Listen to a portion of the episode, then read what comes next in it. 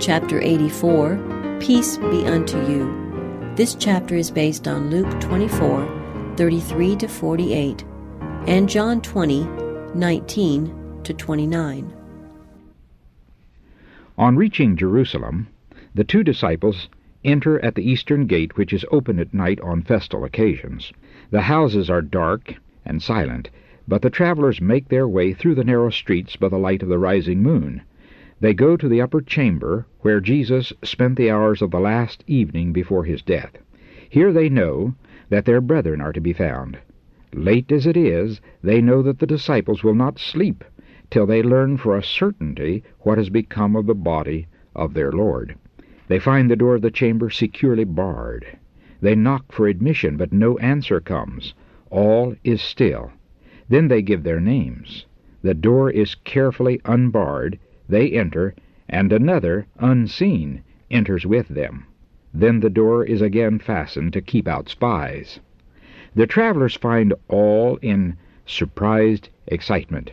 The voices of those in the room break out into thanksgiving and praise, saying, the Lord is risen indeed, and hath appeared to Simon. Then the two travelers, panting with the haste with which they have made their journey, tell the wondrous story of how Jesus has appeared to them. They have just ended, and some are saying that they cannot believe it, for it is too good to be true, when behold, another person stands before them. Every eye is fastened upon the stranger. No one has knocked for entrance, no footstep has been heard. The disciples are startled and wonder what it means. Then they hear a voice, which is no other than the voice of their Master. Clear and distinct, the words fall from his lips Peace be unto you. But they were terrified and affrighted, and supposed that, that they had seen a spirit. And he said unto them, Why are ye troubled, and why do thoughts arise in your hearts? Behold my hands and my feet, that it is I myself. Handle me and see, for a spirit hath not flesh and bones, as ye see me have.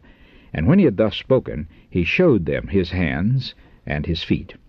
They beheld the hands and feet marred by the cruel nails. They recognized his voice like no other they had ever heard.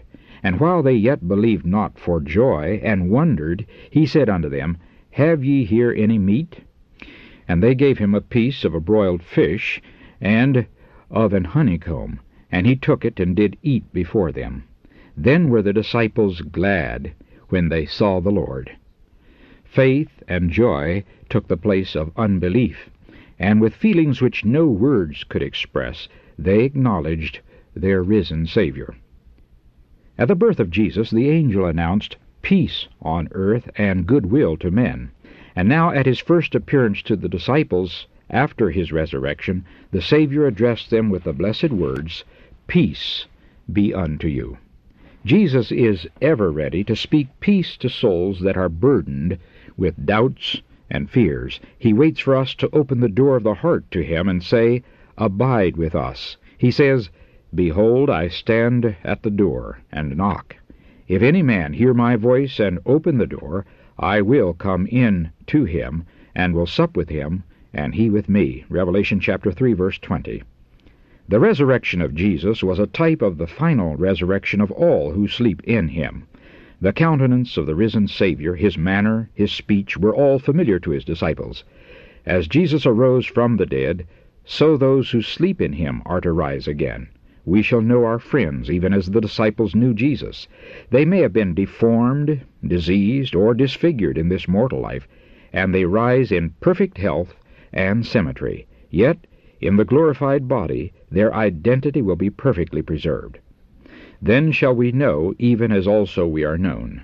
1 Corinthians chapter 13, verse 12. In the face radiant with the light shining from the face of Jesus, we shall recognize the lineaments of those we love. When Jesus met with his disciples, he reminded them of the words he had spoken to them before his death, that all things must be fulfilled which were written in the law of Moses, and in the prophets, and in the Psalms concerning him.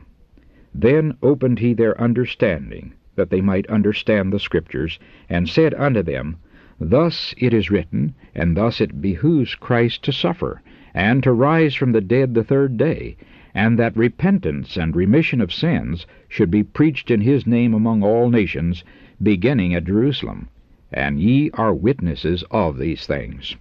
The disciples began to realize the nature and extent of their work. They were to proclaim to the world the wonderful truths which Christ had entrusted to them, the events of his life, his death and resurrection, the prophecies that pointed to these events, the sacredness of the law of God, the mysteries of the plan of salvation, the power of Jesus for the remission of sins, to all these things they were witnesses, and they were to make them known to the world. They were to proclaim the gospel of peace and salvation through repentance and the power of the Savior. And when he had said this, he breathed on them, and said unto them, Receive ye the Holy Ghost. Whosoever sins ye remit, they are remitted unto them. And whosoever sins ye retain, they are retained. The Holy Spirit was not yet fully manifested, for Christ had not yet been glorified. The more abundant impartation of the Spirit did not take place till after Christ's ascension. Not until this was received could the disciples fulfill the commission to preach the gospel to the world. But the Spirit was now given for a special purpose. Before the disciples could fulfill their official duties in connection with the church, Christ breathed His Spirit upon them.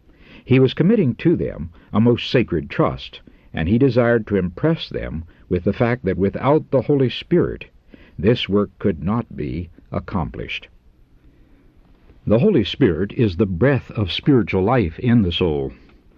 The impartation of the Spirit is the impartation of the life of Christ. It imbues the receiver with the attributes of Christ. Only those who are thus taught of God, those who possess the inward working of the Spirit, and in whose life the Christ life is manifested, are to stand as representative men to minister in behalf of the church. Whosoever sins ye remit, said Christ, they are remitted, and whosoever sins ye retain, they are retained. Christ here gives no liberty for any man to pass judgment upon others. In the Sermon on the Mount he forbade this. It is the prerogative of God. But on the church, in its organized capacity, he places a responsibility for the individual members. Toward those who fall into sin, the church has a duty to warn, to instruct, and if possible to restore. Reprove, rebuke, exhort, the Lord says, with all long suffering and doctrine. 2 Timothy chapter 4, verse 2. Deal faithfully with wrongdoing. Warn every soul that is in danger. Leave none to deceive themselves. Call sin by its right name. Declare what God has said in regard to lying, Sabbath breaking, stealing, idolatry, and every other evil. They which do these things shall not inherit the kingdom of God. Galatians chapter 5 verse 21. If they persist in sin, the judgment you have declared from God's word is pronounced upon them in heaven. In choosing to sin, they disown Christ.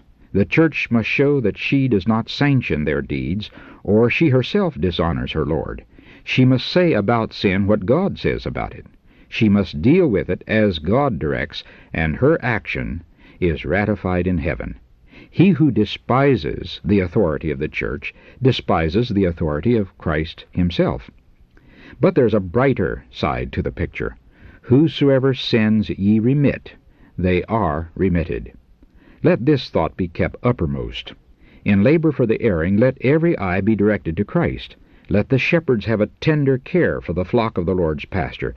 Let them speak to the erring of the forgiving mercy of the Savior. Let them encourage the sinner to repent and believe in Him who can pardon.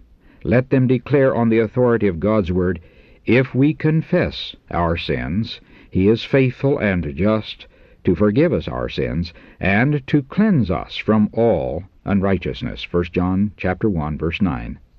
All who repent have the assurance he will have compassion upon us. He will subdue our iniquities, and thou wilt cast all their sins into the depths of the sea. Micah chapter 7, verse 19. Let the repentance of the sinner be accepted by the church with grateful hearts. Let the repenting one be led out from the darkness of unbelief into the light of faith and righteousness. Let his trembling hand be placed in the loving hand of Jesus. Such a remission is ratified in heaven. Only in this sense has the church power to absolve the sinner. Remission of sins can be obtained only through the merits of Christ. To no man, to no body of men, is given power to free the soul from guilt. Christ charged his disciples to preach the remission of sins in his name among all nations, but they themselves were not empowered to remove one stain of sin. The name of Jesus is the only name under heaven given among men whereby we must be saved. Acts chapter 4 verse 12. When Jesus first met the disciples in the upper chamber, Thomas was not with him. He heard the reports of the others and received abundant proof that Jesus had risen, but gloom and unbelief filled his heart. As he heard the disciples tell of the wonderful manifestations of the risen Savior, it only plunged him in deep despair. If Jesus had really risen from the dead, there could be no further hope of a literal earthly kingdom, and it wounded his vanity to think that his Master should reveal himself to all the disciples except him. He was determined not to believe, and for a whole week he brooded over his wretchedness, which seemed all the darker in contrast with the hope and faith of his brethren. During this time he repeatedly declared, Except I shall see in his hands the print of the nails, and put my finger in the print of the nails, and thrust my hand in his side, I will not believe. He would not see through the eyes of his brethren, or exercise faith which was dependent upon their testimony. He ardently loved his Lord, but he had allowed jealousy and unbelief to take possession of his mind and heart. A number of the disciples now made the familiar upper chamber their temporary home, and at evening all except Thomas gathered here. One evening Thomas determined to meet with the others. Notwithstanding his unbelief, he had a faint hope that the good news was true. While the disciples were taking their evening meal, they talked of the evidences which Christ had given them in the prophecies. Then came Jesus, the doors being shut, and stood in the midst, and said, Peace be unto you. Turning to Thomas, he said, Reach hither thy finger, and behold my hands, and reach hither thy hand, and thrust it into my side, and be not faithless, but believing. These words showed that he was acquainted with the thoughts and words of Thomas. The doubting disciple knew that none of his companions had seen Jesus for a week. They could not have told the master of his unbelief. He recognized the one before him as his Lord. He had no desire for further proof. His heart leaped for joy, and he cast himself at the feet of Jesus, crying, My Lord and my God. Jesus accepted his acknowledgment, but gently reproved his unbelief. Thomas, because thou hast seen me, thou hast believed. Blessed are they that have not seen and yet have believed. The faith of Thomas would have been more pleasing to Christ if he had been willing to believe upon the testimony of his brethren. Should the world now follow the example of Thomas, no one would believe unto salvation, for all who receive Christ must do so through the testimony of others. Many who are given to doubt excuse themselves by saying that if they had the evidence which Thomas had from his companions, they would believe. They do not realize that they have not only that evidence, but much more. Many who, like Thomas, wait for all cause of doubt to be removed will never realize their desire. They gradually become confirmed in unbelief. Those who educate themselves to look on the dark side and murmur and complain know not what they do. They are sowing the seeds of doubt, and they will have a harvest of doubt to reap. At a time when faith and confidence are most essential, many will thus find themselves powerless to hope and believe. In his treatment of Thomas, Jesus gave a lesson for his followers. His example shows how we should treat those whose faith is weak and who make their doubts prominent. Jesus did not overwhelm Thomas with reproach, nor did he enter into controversy with him.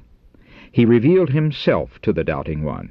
Thomas had been most unreasonable in dictating the conditions of his faith, but Jesus, by his generous love and consideration, broke down all the barriers. Unbelief is seldom overcome by controversy.